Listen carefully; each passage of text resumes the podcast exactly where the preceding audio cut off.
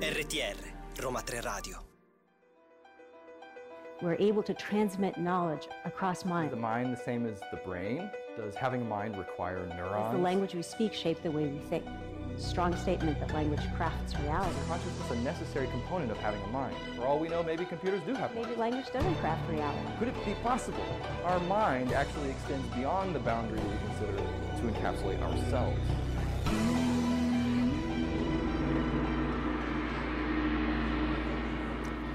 Giovedì 8 dicembre sono le 18.18 e oggi una puntata speciale dei vuoti cosmici perché anziché essere nella solita cabina di Roma 3 Radio, oggi ci troviamo in diretta da Più Libri Più Liberi. Bellissimo questo- questa presenza qui in questa tra l'altro stupenda fiera Sì. piena, di, piena di stand, piena di editori, di, di ospiti, di nomi, di nomi importantissimi, di rilievo del panorama insomma italiano. Noi stiamo girando come trottole tra tutti gli stand, letteralmente Esatto, tutti. Siamo praticamente piene di, di stimoli.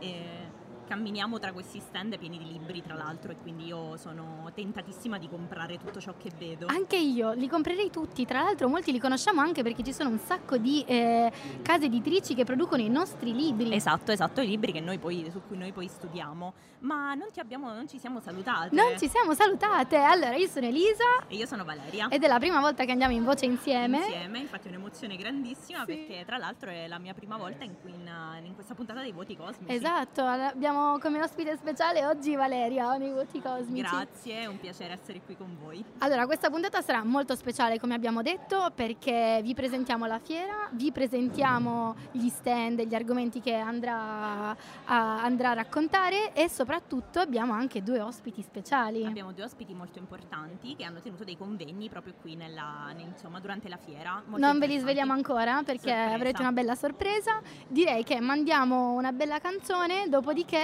vi presentiamo la fiera.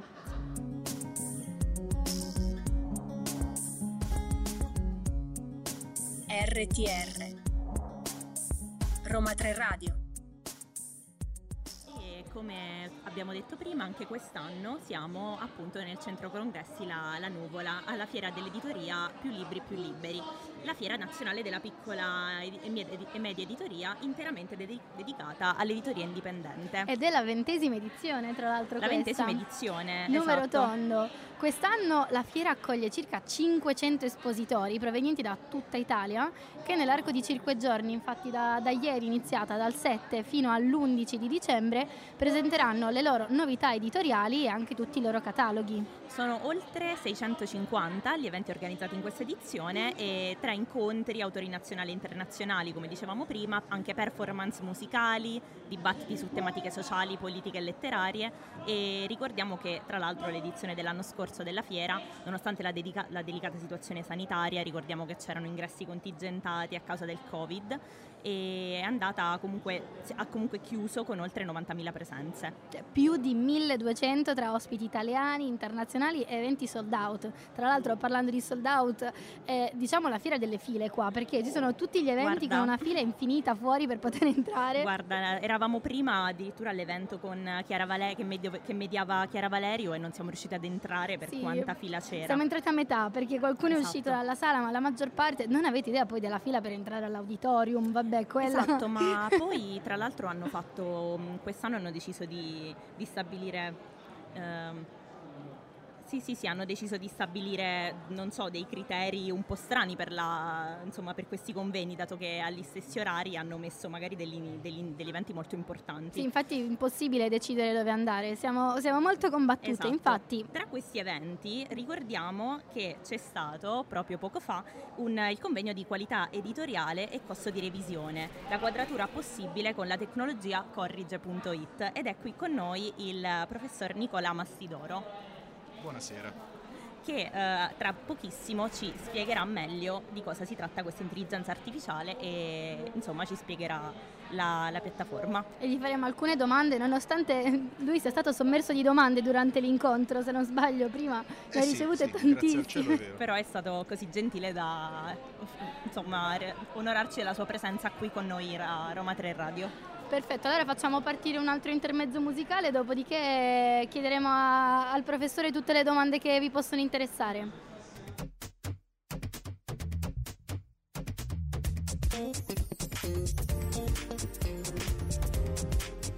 RTR, Roma 3 Radio. Eccoci qui, tornate dai Voti Cosmici, edizione speciale alla fiera di Più Libri Più Liberi e ci troviamo in compagnia di Nicola Mastidoro, professore linguista computazionale, terminologo e cofondatore e direttore di Corrige. Esatto, io sono stata poco fa al suo convegno in cui ha presentato proprio il- l'intelligenza artificiale corrige.it. E professore, vuole spiegarci meglio di cosa si tratta?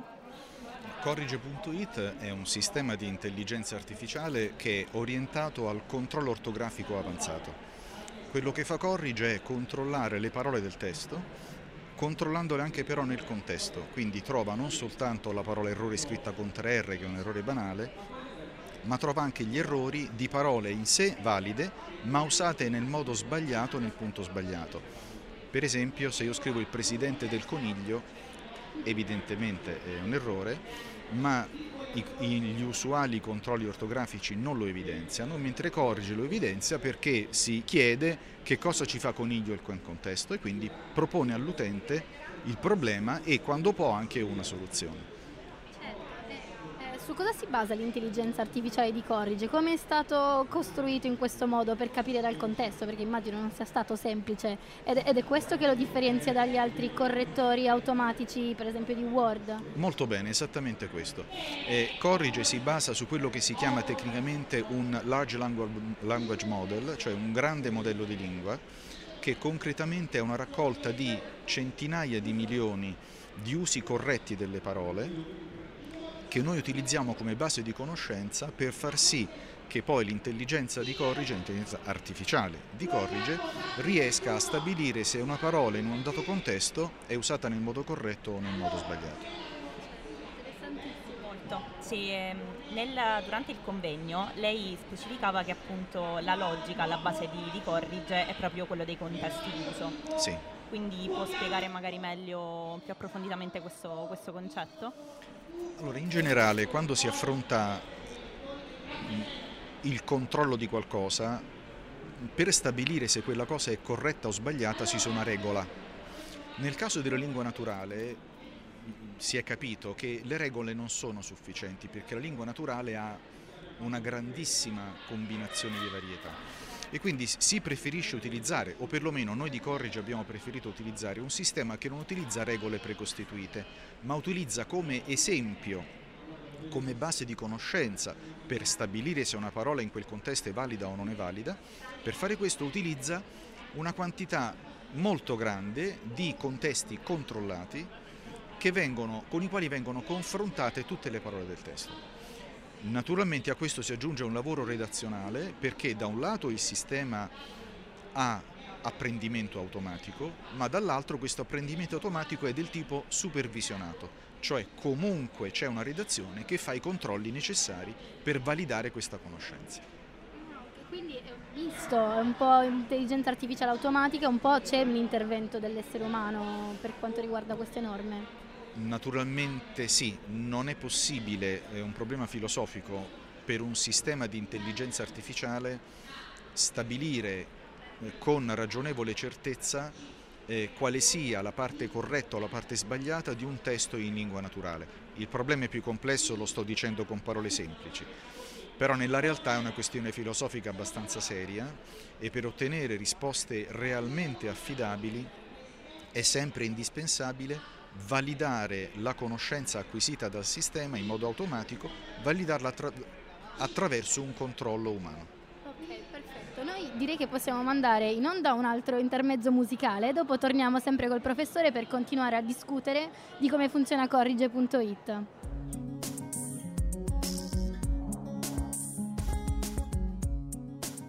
RTR Roma 3 Radio continuiamo con le, le varie domande al professor Nicola Massidoro che ci stava illustrando il funzionamento di corrige.it e durante il convegno parlava dell'indice di, leggi- di leggibilità, cioè corrige la- questa, questa intelli- l'intelligenza artificiale riconosce questo indice di leggi- leggibilità. Mi intreccio solo nel dirlo. E di cosa si tratta? propriamente applica l'indice di leggibilità. L'indice di leggibilità è uno strumento che permette di capire quanto, quali sono le probabilità che il testo sia compreso dai lettori. Eh, corrige e applica l'indice Gulpis che è stato sviluppato all'Università attuale Roma 1, un tempo alla Sapienza, eh, nella facoltà di lettere, e, e ha l'obiettivo di associare a un testo un numero riferito a una scala che va da 0 a 100. 0 vuol dire illeggibile, 100 vuol dire massimamente leggibile. E lo scopo è esattamente questo, eh, già in fase di scrittura del testo eh, avere idea di quale sia la probabilità che il testo sia compreso da parte dei lettori. Nell'indice Gulpis i lettori sono visti in tre grandi categorie eh, riferiti alla competenza linguistica, cioè la capacità di capire le parole e si parla di competenza linguistica da scuola elementare, da scuola media o da scuola superiore. Questi sono i tre gradi. Quindi mettendo insieme il valore espresso dall'indice e il grado di competenza linguistica, noi possiamo stabilire con buona probabilità se il testo che io scrivo verrà realmente compreso dai miei destinatari. Perfetto, adesso guardi, vorremmo farle un po' una domanda bomba, eh, che sarebbe, ma corrige, riconosce tutti gli errori possibili? Bella domanda. Allora, nessun essere umano può riconoscere tutti gli errori possibili presenti in un testo. Figuriamoci un'intelligenza artificiale. Quindi corrige trova moltissimi errori che sfuggono anche a molti correttori di bozze. Molti nostri utenti sono editori. Ma ovviamente non può riconoscere tutti gli errori. Vi faccio un esempio banale. Un errore è quando manca una frase oppure un errore quando è sbagliata una metafora. Ora, posto che molti esseri umani non sono in grado di distinguere una metafora, figuriamoci se un'intelligenza artificiale può capire se quella metafora è un errore. E chi eventualmente promettesse di fare una cosa del genere promette l'impossibile. Corrige, reagisce a un buon livello di accuratezza al riconoscimento degli errori ortografici e di contesto di testi in lingua italiana considerando anche che riconosce alcune centinaia di migliaia di parole in altre lingue. Ah, ok, tipo quali altre lingue? Ovviamente l'inglese, quindi le, le lingue più presenti, però avendo a che fare con editori noi abbiamo anche alcune sezioni linguistiche particolari, per esempio la parte religiosa, teologica, biblica ci porta a riconoscere traslitterate eh, parole dell'aramaico, del greco antico, del, um, dell'ebraico, del sanscrito. Ovviamente non parliamo di tutte le parole di queste lingue, parliamo di alcune migliaia di queste parole, ma il risultato è che quasi tutte le parole eh, presenti in un testo vengono riconosciute da Corrigi, anche quelle un po' più particolari. Quindi io mi, mi riallaccio proprio al discorso del, um, delle varie edizioni delle lingue, quindi questa piattaforma, eh, questa tecnologia è rivolta a chi principalmente? Ora, i nostri utenti sono sicuramente gli editori, diciamo meglio i professionisti dell'editoria, quindi sono i correttori di bozze, gli editor, gli autori, i, cosiddetti self-publisher, no? quindi le, quegli autori che non passano attraverso l'editore classico ma che pubblicano direttamente, i giornalisti, ma anche per esempio i, mh, i ricercatori universitari, il mondo della ricerca in generale eh, abbiamo una parte, una sezione della base di conoscenza che riguarda il lessico tecnico-scientifico, incluse le famigerate unità di misura che sono sempre lo spauracchio di chi scrive articoli scientifici. Eh, ecco, quindi i professionisti della scrittura in generale o comunque le persone che scrivono in modo rilevante. Certo, non so se qualche studente nell'elaborazione della, del lavoro finale di tesi magari si rivolgerà a corrigere. Non pochi, non pochi, sì, infatti non li ho nominati ma è vero. Potrebbe essere utilissimo Potrebbe essere effettivamente. Utile, effettivamente. Su 140 pagine che dobbiamo scrivere. Esatto, soprattutto male. magari eh, studenti che vengono da dipartimenti magari scientifici, come, come insomma Questa diceva. Corrige l'avrebbe Questa beccata, corrige eh. l'avrebbe individuata subito come errore. Uh, noi purtroppo dobbiamo salutarla perché abbiamo finito il tempo a nostra disposizione, però vogliamo ringraziarla nuovamente. Eh, sicuramente sarà uno spunto super interessante per tutti gli studenti e non solo che ascolteranno il nostro programma programma. E ancora in bocca al lupo allora con Corrige perché Grazie. sicuramente avrà un gran successo, noi ne siamo sicure. Grazie in bocca al lupo a tutti gli studenti. Forza. Grazie, Grazie, mille, grazie. Grazie a lei.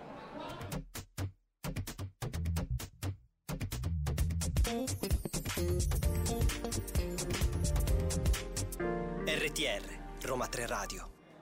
E di nuovo eccoci qui alla fiera del- dell'editoria. Quest'anno, come abbiamo detto prima, abbiamo avuto grandi ospiti italiani ma anche ospiti stranieri e per fare qualche nome citiamo Alessandro Baricco, che tra l'altro era in ritardissimo e tutti lo stavano aspettando all'auditorium. E infatti ha spostato l'evento, Ha l'incontro alle spostato 7 e un quarto di stasera, se vi Esatto. interessa. ma anche Alberto Angela, che sarà, se non stasera, domani credo, o domenica, non sì. ricordo, Roberto Saviano, Giorgio Vallortigara e Pilar del Rio Saramago, che è la figlia del premio Nobel José Saramago, e la scrittrice Azar Nafisi, che proprio oggi alle 12.30 ha dialogato con Michela Murgia sul delicato tema dei diritti della, della libertà delle donne in Iran. Sì, io ero lì, devo essere sincera, è stato un, uh, un incontro davvero toccante. Non nego che mi sono emozionata, Sì. davvero davvero tanto. Io sarei voluta veramente esserci, anche perché già Michela Murgia la adoro e la stimo come persona in generale e l'incontro deve essere stato veramente sì, toccante. Vogliamo dire ai nostri ascoltatori che anche Michela Murgia si è commossa durante l'incontro, quindi anche le Che- persone di animo che- più forti. Che grande. Michela Murgia, Michela. Murgia che salutiamo perché ci starà sicuramente ascoltando.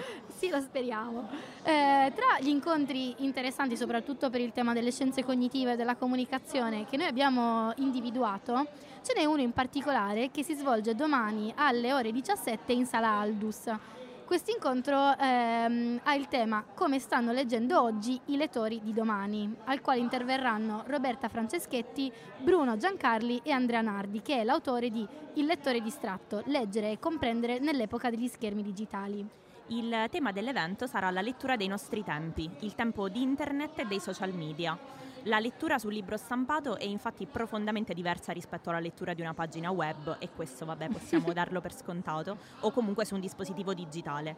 Il libro infatti è progettato per essere letto dall'inizio alla fine in modo conseguenziale, lineare e invece eh, diciamo, questa chiusura del libro che comunque a prima vista può apparire effettivamente come un limite è in realtà un vantaggio. Ma eh, perché effettivamente è un vantaggio? perché escludendo le distrazioni il libro in realtà ci protegge, cioè protegge la nostra attenzione e quindi in tal modo facilita la memorizzazione e anche l'apprendimento, mentre al contrario quando si legge una pagina web si tende invece a saltare da un punto all'altro e quindi di conseguenza non si legge un testo nella sua interezza e questo lo facciamo Sì, tutti. sì, cioè- sì, sì, non avevo mai, effettivamente non l'avevo mai vista in questo modo, cioè la, la visione di un libro chiusa che però in realtà ti aiuta nella memorizzazione. Sì, ma ci sono tanti studi, eh, soprattutto della- sulla lettura dei siti web, che dimostrano come eh, l'eye tracking, quindi il tracking dell'occhio, eh, vada nelle prime frasi le legga tutte, poi dopo tipo un tot di frasi si limita solamente all'incipit della frase, quindi legge tutte le prime parole delle frasi e poi le altre, cioè non, non legge mai la frase completa. Non a caso do un taglio magari più giornalistico alla questione, eh, negli articoli di giornale, sul web ovviamente, si parla sempre di giornali sul web, di articoli sul web, mettono, molte parole vengono messe in, in- in grassetto perché devi- devi- devono, essere, diciamo, devono risaltare all'occhio di chi legge e quindi effettivamente ha senso con questa diciamo, non sicurezza nella lettura. Invece io adesso da scienziata cognitiva do il punto di vista Esatto. più, eh, più cognitivo, infatti dal punto di vista cerebrale quando si naviga sulla rete si verifica un'elevata attività nella corteccia prefon- prefrontale dorso-laterale che sarebbe la zona del cervello che viene coinvolta nella risoluzione di un problema o nella presa di una decisione in tempi molto ristretti. Quindi è necessario salvaguardare alcuni vantaggi cognitivi del testo tradizionale, i nostri cari libri di carta, e avvicinare i lettori al testo di- digitale gradualmente, formandoli quindi ad un uso mirato e consapevole delle nuove forme testuali in modo da abituarli a trasferire i processi cognitivi legati alla carta dal libro al web.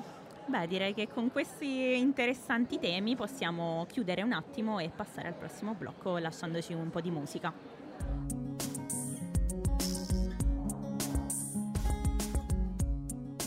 RTR Roma 3 Radio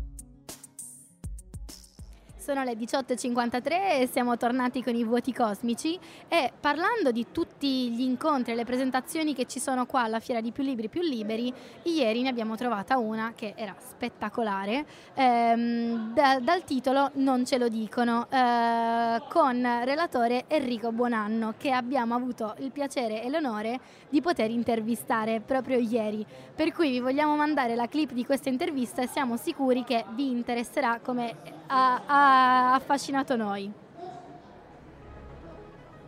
Ora è il momento di presentarvi il nostro primo ospite della serata, Enrico Buonanno, scrittore e autore televisivo e ideatore del podcast Non ce lo dicono, che ricordiamo uscirà a gennaio su Rai Play Sound. Tutto giusto. Tutto, tutto giusto, giusto tutto è un giusto. piacere averla con noi. Piacere mio. Grazie per aver partecipato. Allora, il suo podcast ci racconta il complottismo, che è un topic che comunque tutti conosciamo e con cui abbiamo anche particolarmente avuto a che fare durante il periodo pandemico, giusto? Allora, rifacendoci al titolo del suo podcast, qual è secondo lei l'elemento fondamentale che deve caratterizzare tutte le narrazioni complottiste e che appunto quindi ci fa arrivare a dire non ce lo dicono? Ma ehm, in realtà il complottismo, infatti il- potete prendere questo podcast anche come un corso di scrittura creativa, è una specie di, di trama di serie B, di un filmetto, di un romanzetto, perché gli elementi sono sempre gli stessi. Esiste un cattivo, che però deve essere un cattivo vero, il, il cattivo da film, da film di quello che vuole conquistare il mondo, ecco.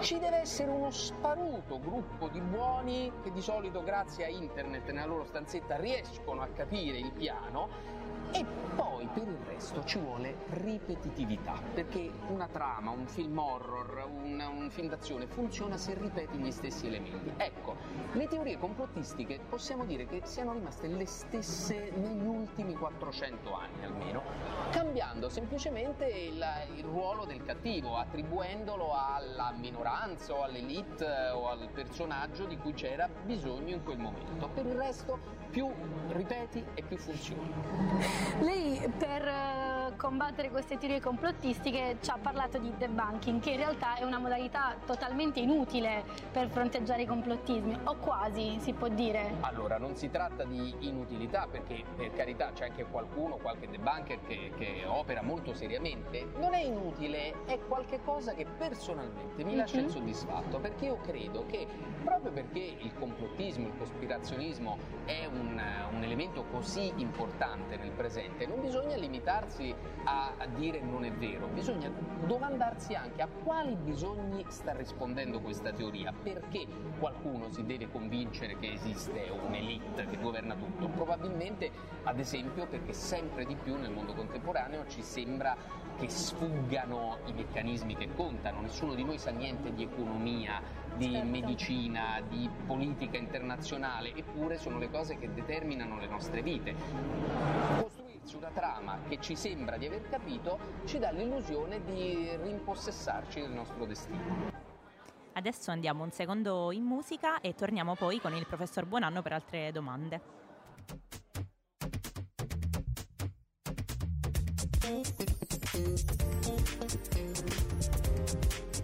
RTR, Roma 3 Radio. Eravamo qui con il professor Buonanno e stavamo parlando di come con debunking, come, come debunking non funzioni per smentire i complottisti. A questo punto, secondo lei, quali sono le armi migliori per smentire un po' i complottismi? Io conosco solo la risposta che mi sono dato, cioè la conoscenza dei complottismi passati, proprio perché sono ripetitivi. Io non posso, ad esempio, sapere qual è la verità dietro l'origine del Covid o questo o quell'attentato, ma posso per esempio studiare quello che è successo nelle epidemie passate. Allora quando sento eh, rivivere qualche teoria che già era stata attribuita all'epidemia di 200 anni fa, quantomeno ecco, mi sento un campanello che mi suona in testa e posso andare a ricontrollare le fonti. Quindi a proposito di emergenza sanitaria, un vaccino, un vaccino è allenare il nostro sistema immunitario mentale attraverso la conoscenza.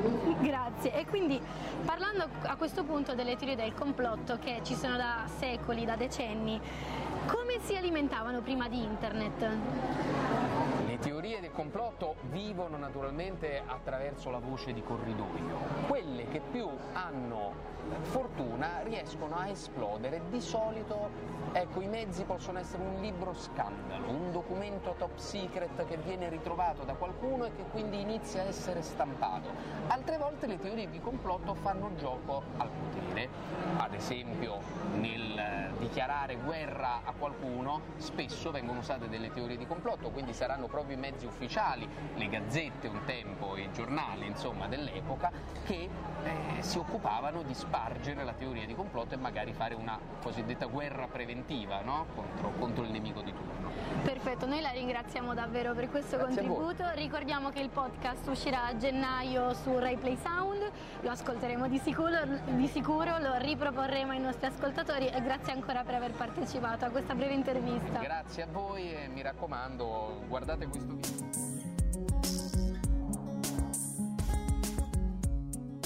RTR Roma 3 Radio E tra i tantissimi convegni a cui abbiamo assistito e di cui abbiamo parlato, ce n'è anche uno in particolare molto interessante che la nostra Elisa ha seguito personalmente. E che ho amato, ma sono uscita un pochino disturbata, devo essere sincera, da questo incontro e vi racconteremo anche perché. Addirittura, addirittura. E, lì, insomma, i, le le personalità, i nomi che c'erano in questo, in questo convegno e erano Giorgio Val, Valtor- Val, Vallortigara. Vallortigara e Paolo Zellini, matematico. Giorgio, sì, Giorgio Vallortigara è un neuroscienziato, eh, mentre Paolo Zellini è un matematico, professore ordinario di analisi eh, numerica all'Università di Tor Vergata. E a questo evento, a questo incontro moderava Chiara Valerio, quindi questa inquietudine... Diciamo che già solo nomin- nominarla eh, dovrebbe spingere le persone ad andare. Infatti non siamo riusciti ad entrare subito proprio perché c'era lei, quindi c'era una fila infinita. Torniamo al discorso delle file enormi.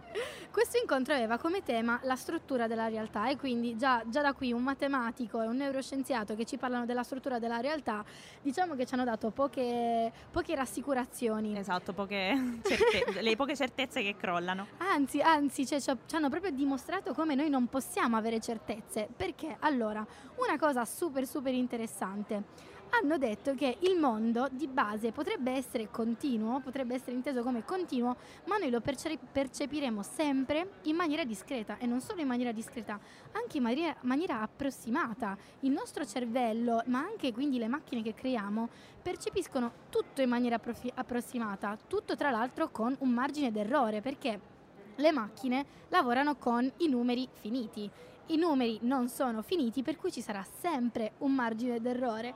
E tra l'altro una cosa uh, inquietante per rimanere sul tema che diceva il professor Fe- Fellini, giusto? Sì. Zellini. Zellini. Zellini. il professor Zellini era... Um, era che gli errori delle macchine, se sono pochi, potrebbero portare a conseguenze catastrofiche. Mamma mia, che gioia proprio queste questi convegni felici. Sì, infatti c'era Chiara Valerio che cercava di moderare con un pochino di rassicurazione, ma non sono riusciti comunque a darla questa cosa. Per cui ehm, stavamo dicendo, eh, le, le macchine lavorano con numeri finiti, per cui i numeri non sono finiti, hanno margine d'errore, questi errori possono portare a eventi catastrofici, conseguenze catastrofiche, ma solamente nel caso in cui siano pochi errori. Eh, nel caso in cui si facciano migliaia di computazioni, milioni di computazioni con le macchine, diciamo che il numero riesce un po' a compensare gli errori tendenzialmente catastrofici e lì evita che accadano. Per fortuna ti rassicura. Per fortuna, guarda, non mi rassicura per niente, però va bene lo stesso. Quindi il succo di tutto questo incontro era che noi non potremo mai avere esattezza. Non ci sarà mai un qualcosa che noi sappiamo al 100%. E giustamente Chiara Valerio ha chiesto.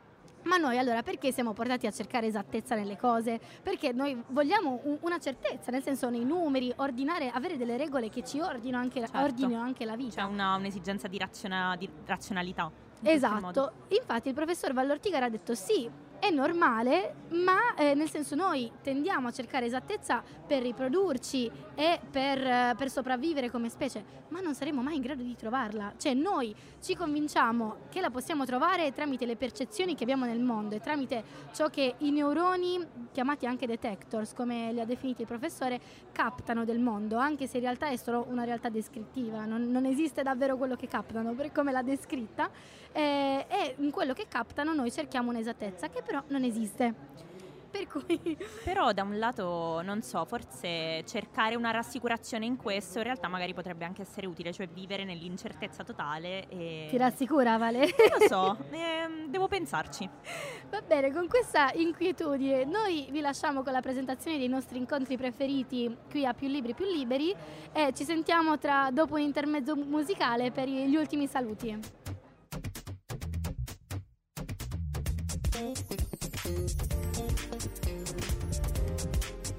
RTR, Roma 3 Radio. Purtroppo è arrivato il momento di salutarci dopo quest'ora pregnante di... Altro che 21 grammi di felicità. Noi ne abbiamo avuti tantissimi di grammi di felicità, ma soprattutto ne abbiamo anche presi alcuni perché avendo il pass eh, VIP, non è vero, vabbè, avendo il pass eh, da persone che lavorano qua dentro per finta, siamo entrati e abbiamo preso un po' di cibo gratis alla lounge. Esatto, Antonio è andato a prenderci dei panini vegetariani, vegetariani rigorosamente. Perché oggi è circondato da vegetariane, tra l'altro. E da donne. Esatto. Che, che, fortuna che, che hai fortuna. Antonio.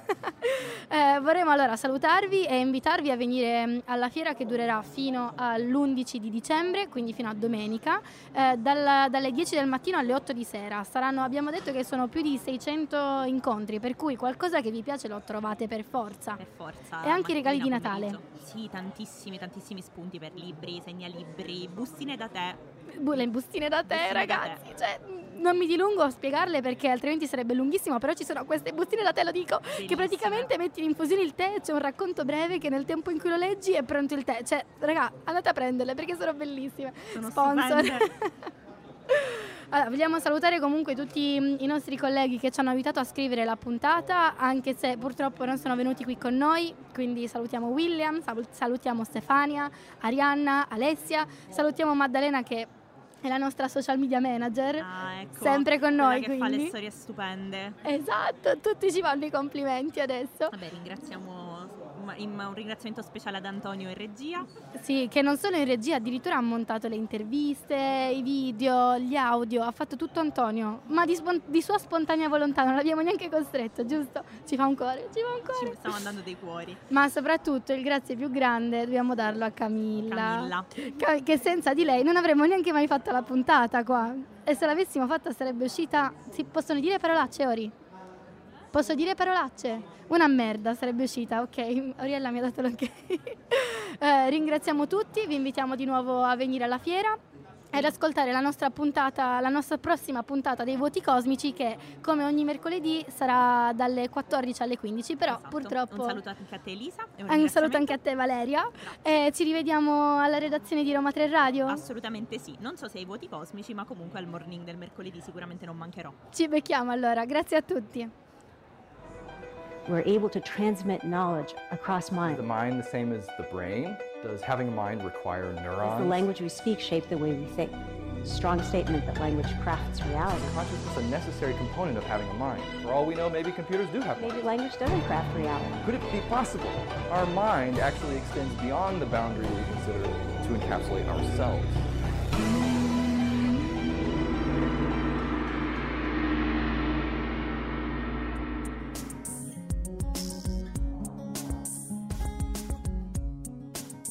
RTR Roma 3 Radio